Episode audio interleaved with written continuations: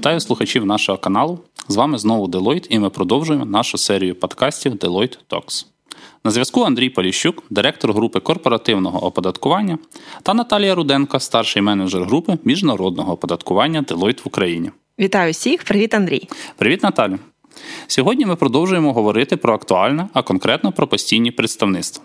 Із наближенням крайнього строку для реєстрації нерезидентів в Україні ми почали отримувати від наших клієнтів все більше запитів на дану тематику. Проте сьогодні хотіли би проговорити не про це, а про інші теми, пов'язані з постійними представництвами. Отож, Наталю, про що коротко ми сьогодні будемо вести розмову?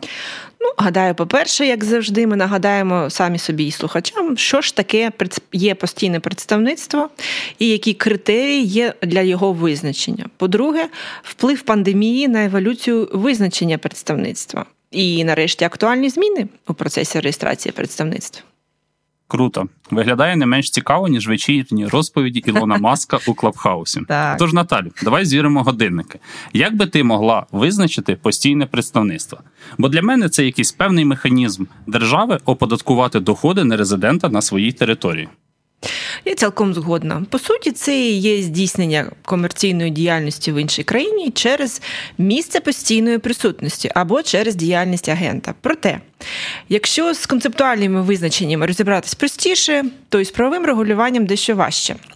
У 2020 році ми повинні були користуватися старими правилами, і тільки з 1 січня цього року ми використовуємо уточнене визначення, нові правила реєстрації, звісності і так далі.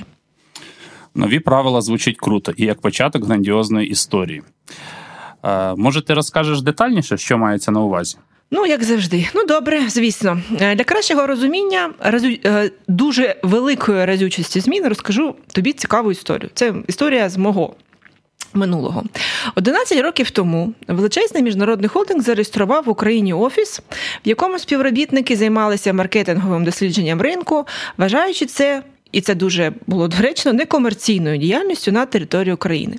Однак, з плином часу та поступовим розвитком офісу природньо, що податкові органи зацікавилися, чи є в діяльності такого офісу елементи вже комерційної діяльності, і чи можна тут пошукати додаткових податків.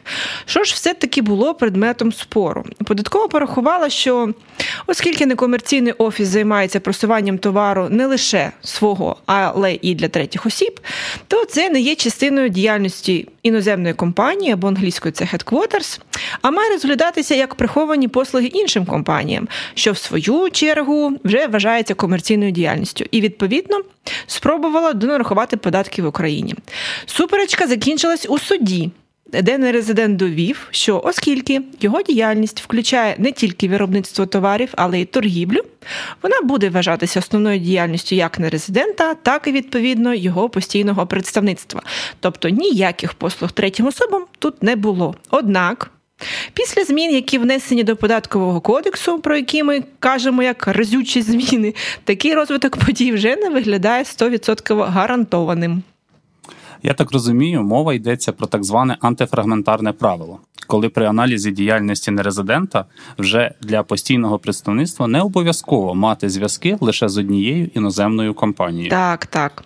До критеріїв для постійного представництва внесли і ті випадки, коли офіс в Україні працює виключно в інтересах або на користь не тільки однієї іноземної компанії, який такий собі залежний агент, а й в інтересах кількох іноземних компаній, але пов'язаних між собою. Тобто, це компанії однієї групи, навіть якщо вони займаються абсолютно різною діяльністю, але така діяльність уже може не обов'язково, але може поставити під приціл усіх нерезидентів групи, з якими працює офіс в Україні.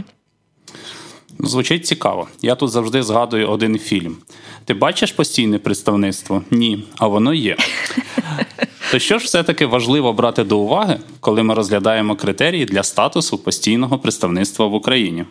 Як ми з тобою раніше наголошували у всіх своїх вебінарах та подкастах вже багато років, якщо в цілому офіс. Або це може бути склад, місце управління, цех, навіть сервер, або об'єкт нерухомості, це теж важливо. Тобто, якщо в цілому такий офіс розглядається як місце ведення господарської діяльності, і з цього місця отримуються гроші в Україні, то сміливо можна стверджувати, що це вже перший випадок виконання критеріїв наявності.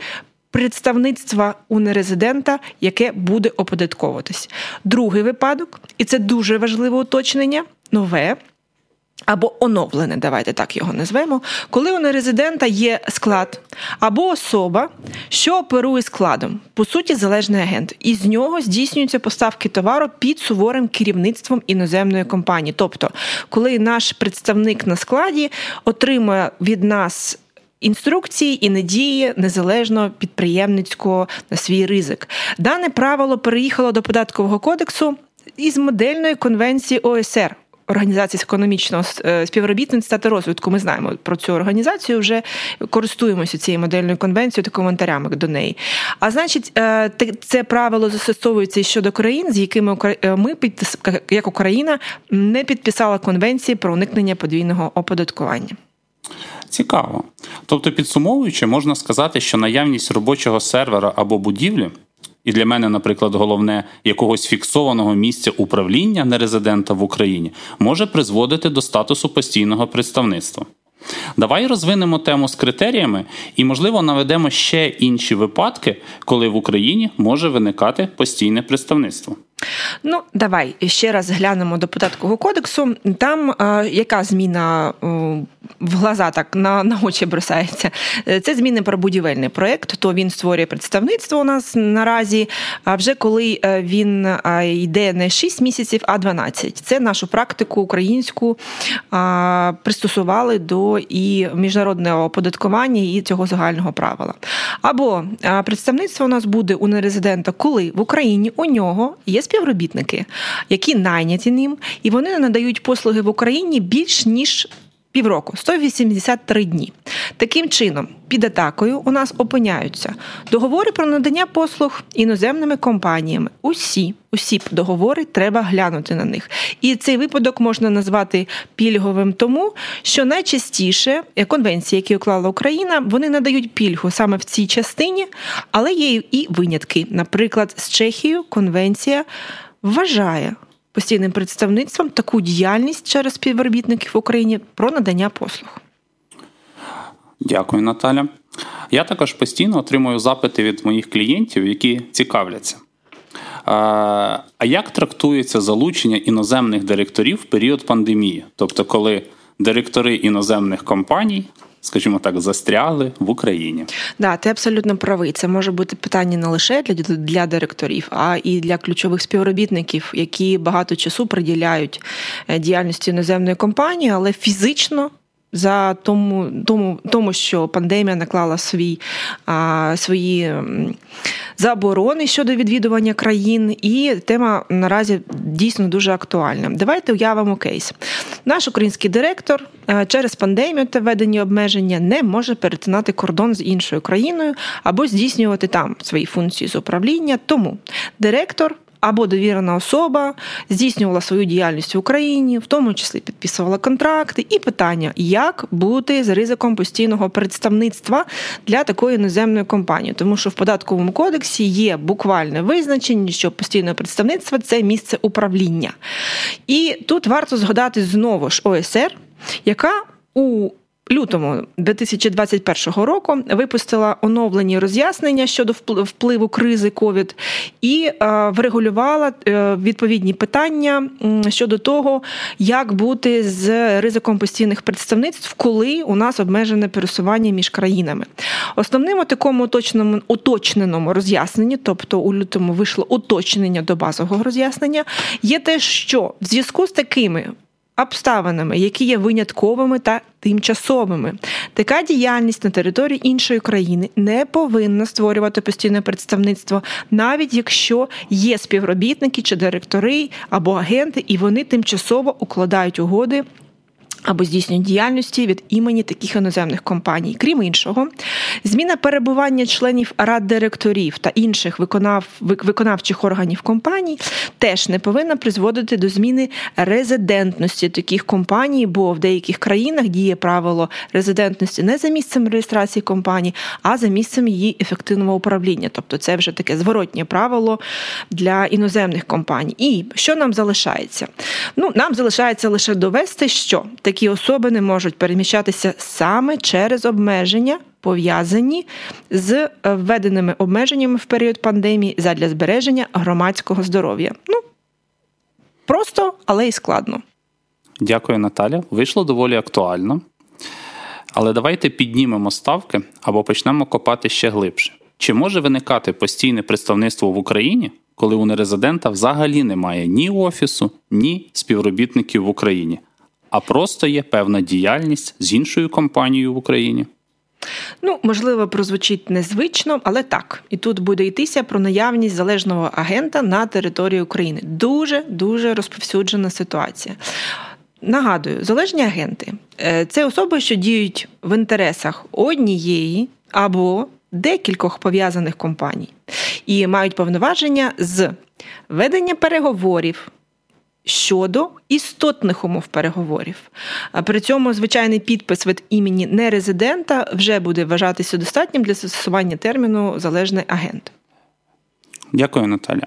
А чи правильно підкреслити, що необхідна наявність не лише повноваження на такі дії, але й їх звичайне, тобто повсякденне використання?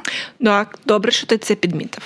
А, Розумієш, просто наявність повноважень е, саме по собі не призводить до того, що мене можуть назвати залежним агентом.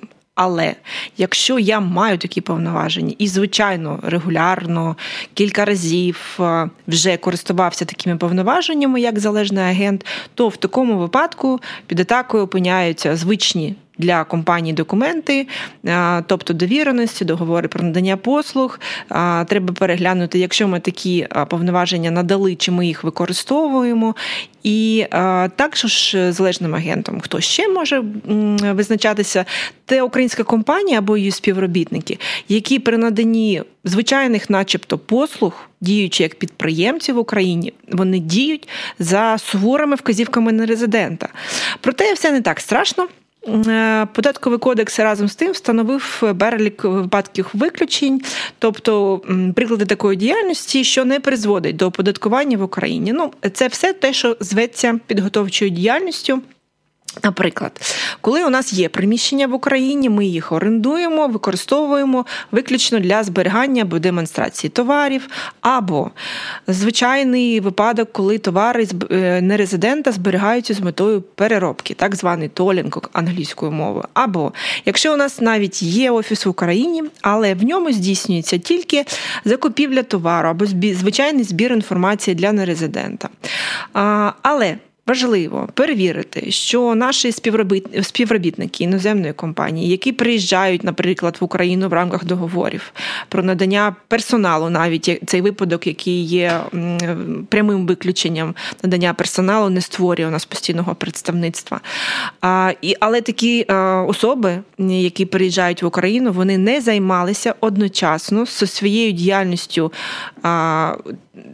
чимось для того нерезидента. Тобто одночасно у нас може бути випадок, коли наш наш іноземець, який приїжджає в Україну, ми його взяли за договором про надання персоналу, включили його в штат компанії.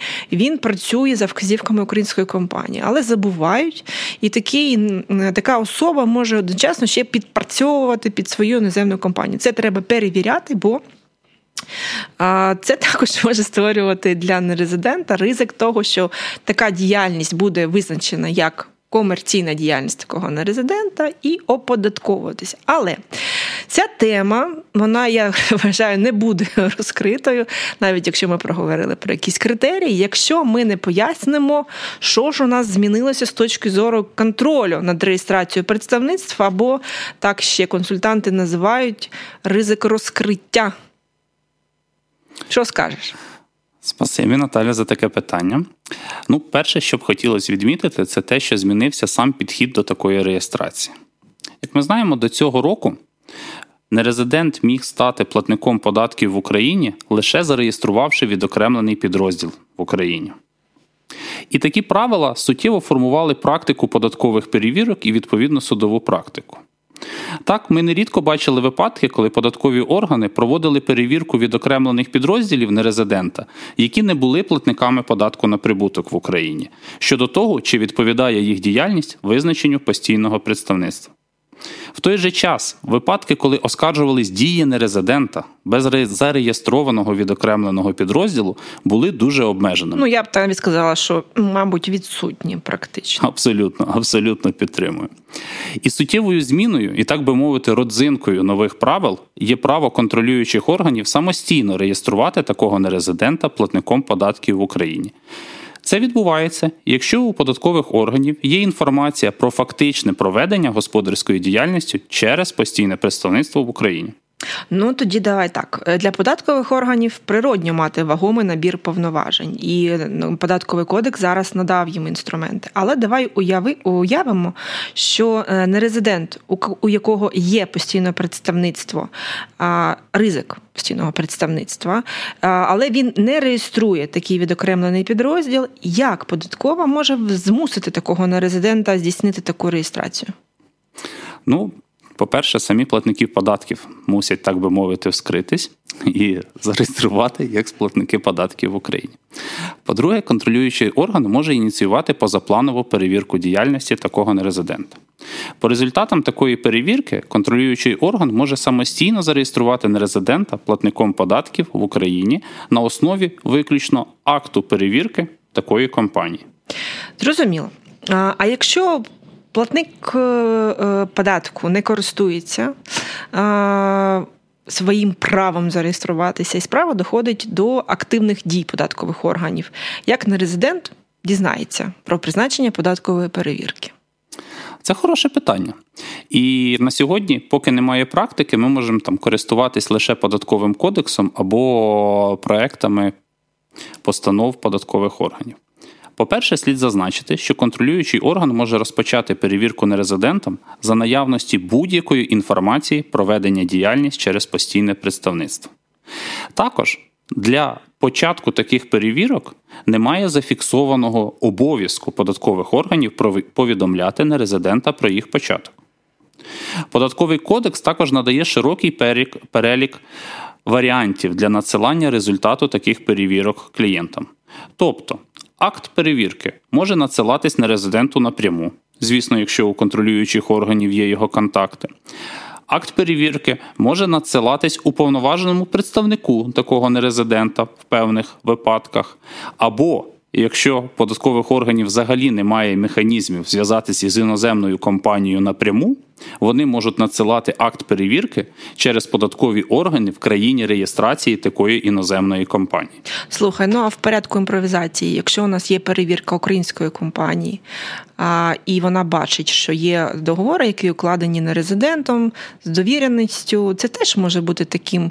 А, Підставою для того, щоб податкова зацікавилася і за новим порядком перевірила такого нерезидента. Ну, розглядаючи ті випадки, які ми вже проговорили, то абсолютно так. І тут в контексті надсилання результатів перевірок бачу два можливих варіанти: або все ж таки податкові органи підуть через надсилання актів напряму чи через контролюючі органи нерезидента, або ж вони будуть вважати уповноваженим представником саме українську компанію, і не виключено, що будуть приходити із результатом своїх перевірок в першу чергу до неї.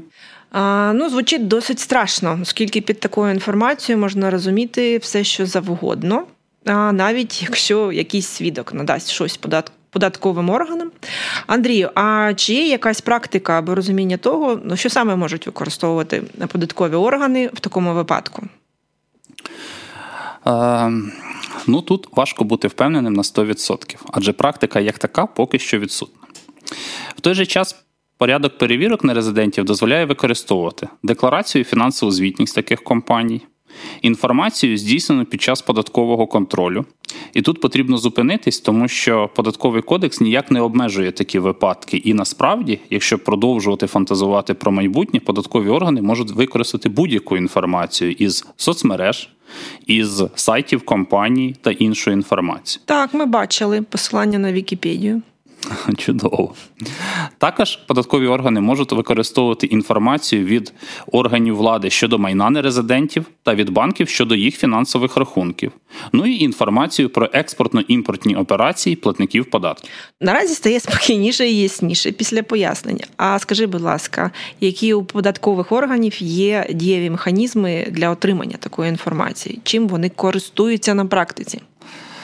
Дякую. З того, що ми бачимо зараз, досить ефективним механізмом є запити через компетентні органи іноземних країн. Ну тобто, це запит до податкових органів. Абсолютно, абсолютно. Зокрема, ми на практиці бачимо випадки, коли податкові органи ефективно запитують і отримують через цей механізм фінансову звітність материнських компаній. Дані щодо операцій таких компаній в Україні, опис бізнесу, фінансові розрахунки і так далі. Також контролюючий орган може отримувати інформацію з мережі інтернет, про що ми вже говорили. Ну і звісно, не слід забувати про свідчення самих працівників. Як ми вже проговорили разом з тобою, навіть в Україні були гучні справи, коли податкові органи наполягали на наявності у нерезидента інформації про постійне представництво на основі свідчень працівників про їх щоденну діяльність. Ну, добре, проте е, кожна перевірка в Україні закінчується певним висновком. Тож, скажи, будь ласка, які у нас наслідки можуть бути для нерезидента по результатам такої перевірки? Тобто ціна питання? Чудове питання. По-перше, це штраф у розмірі 100 тисяч гривень за ведення діяльності в Україні без реєстрації її в податкових органах. По-друге, звісно, податкові органи можуть передивитись діяльність нерезидента в Україні, визначити об'єкт оподаткування і застосувати податок на прибуток та відповідні штрафи за період здійснення такої діяльності. Також податковий кодекс зазначає можливість накладення арешту майна нерезидента в Україні у випадках, коли такий нерезидент не реєструє відповідну діяльність в податковій. А скажи, будь ласка, що у нас може бути предметом арешту майна? Мабуть, це найбільш актуально для тих представництв, які володіють певною нерухомістю, або певними комп'ютерами чи серверами, які ми вже зазначали, або іншими активами, які є на території України. Ну, Не виключно що корпоративні права в українських компаніях це теж можуть бути предметом арешту. Теоретично так, хоча, ну, звісно, так. такої практики ми ще не бачили. Так, так, щось нове. Андрій, ну дякую. Звичайно, ми окреслили для наших слухачів найважливіше питання щодо постійних представництв, які ми з тобою б хотіли підкреслити саме зараз. І як ти вважаєш, ну строк для реєстрації він він вже минув. Але якщо які ще є можливості у платників податків, щоб переглянути це питання і прийняти якесь виважене рішення щодо цього? Які можливості? Наталія, спасибі. На сам кінець дуже цікаве і непросте питання. По-перше, слід пам'ятати, що податкові перевірки нерезидентів можуть розпочатися лише з 1 липня цього року. По-друге, діючий мораторій на податкові перевірки, а також на штрафні санкції, також додає гнучкості для бізнесу. Так, Андрію, але з іншого боку, ми бачимо постійно наростаючий інтерес податкових органів України щодо постійних представництв, і особливо це стосується тих представництв, які не зареєстровані, і ми очікуємо шквал перевірок і шквал інтересу до цього питання. бо бо це додаткові кошти до державного бюджету України. Тому дійсно треба бути дуже виваженими нашим іноземним компаніям, які працюють в Україні, і переглядати бізнес-моделі, переглядати умови договорів з українськими компаніями, які надають послуги, умови договорів, за якими іноземні компанії надають послуги в Україні, як вони співпрацюють з. Фізичними особами-підприємцями, все це є зараз предметом додаткової уваги. Абсолютно, можу тут з тобою тільки погодитись. Моя персональна думка, що на даний момент правила оподаткування в Україні в цьому питанні стають набагато ближчими до загально прийнятих європейських та західних країн. Андрій, ну виглядає так, що головне ми сьогодні підкреслили. Ми Дуже рекомендуємо іноземним компаніям переглянути свої бізнес-моделі в Україні, пошукати залежних агентів діяльності, переглянути договірну базу, а всім некомерційним представництвом іноземних компаній. Подивитися на свою діяльність, чи є вона допоміжною з огляду на нові правила податкового кодексу, які діють з 1 січня. Дякую, Наталя. На сьогодні дійсно досить. Але ця тема є дуже глибокою і про неї можна говорити і далі, і далі.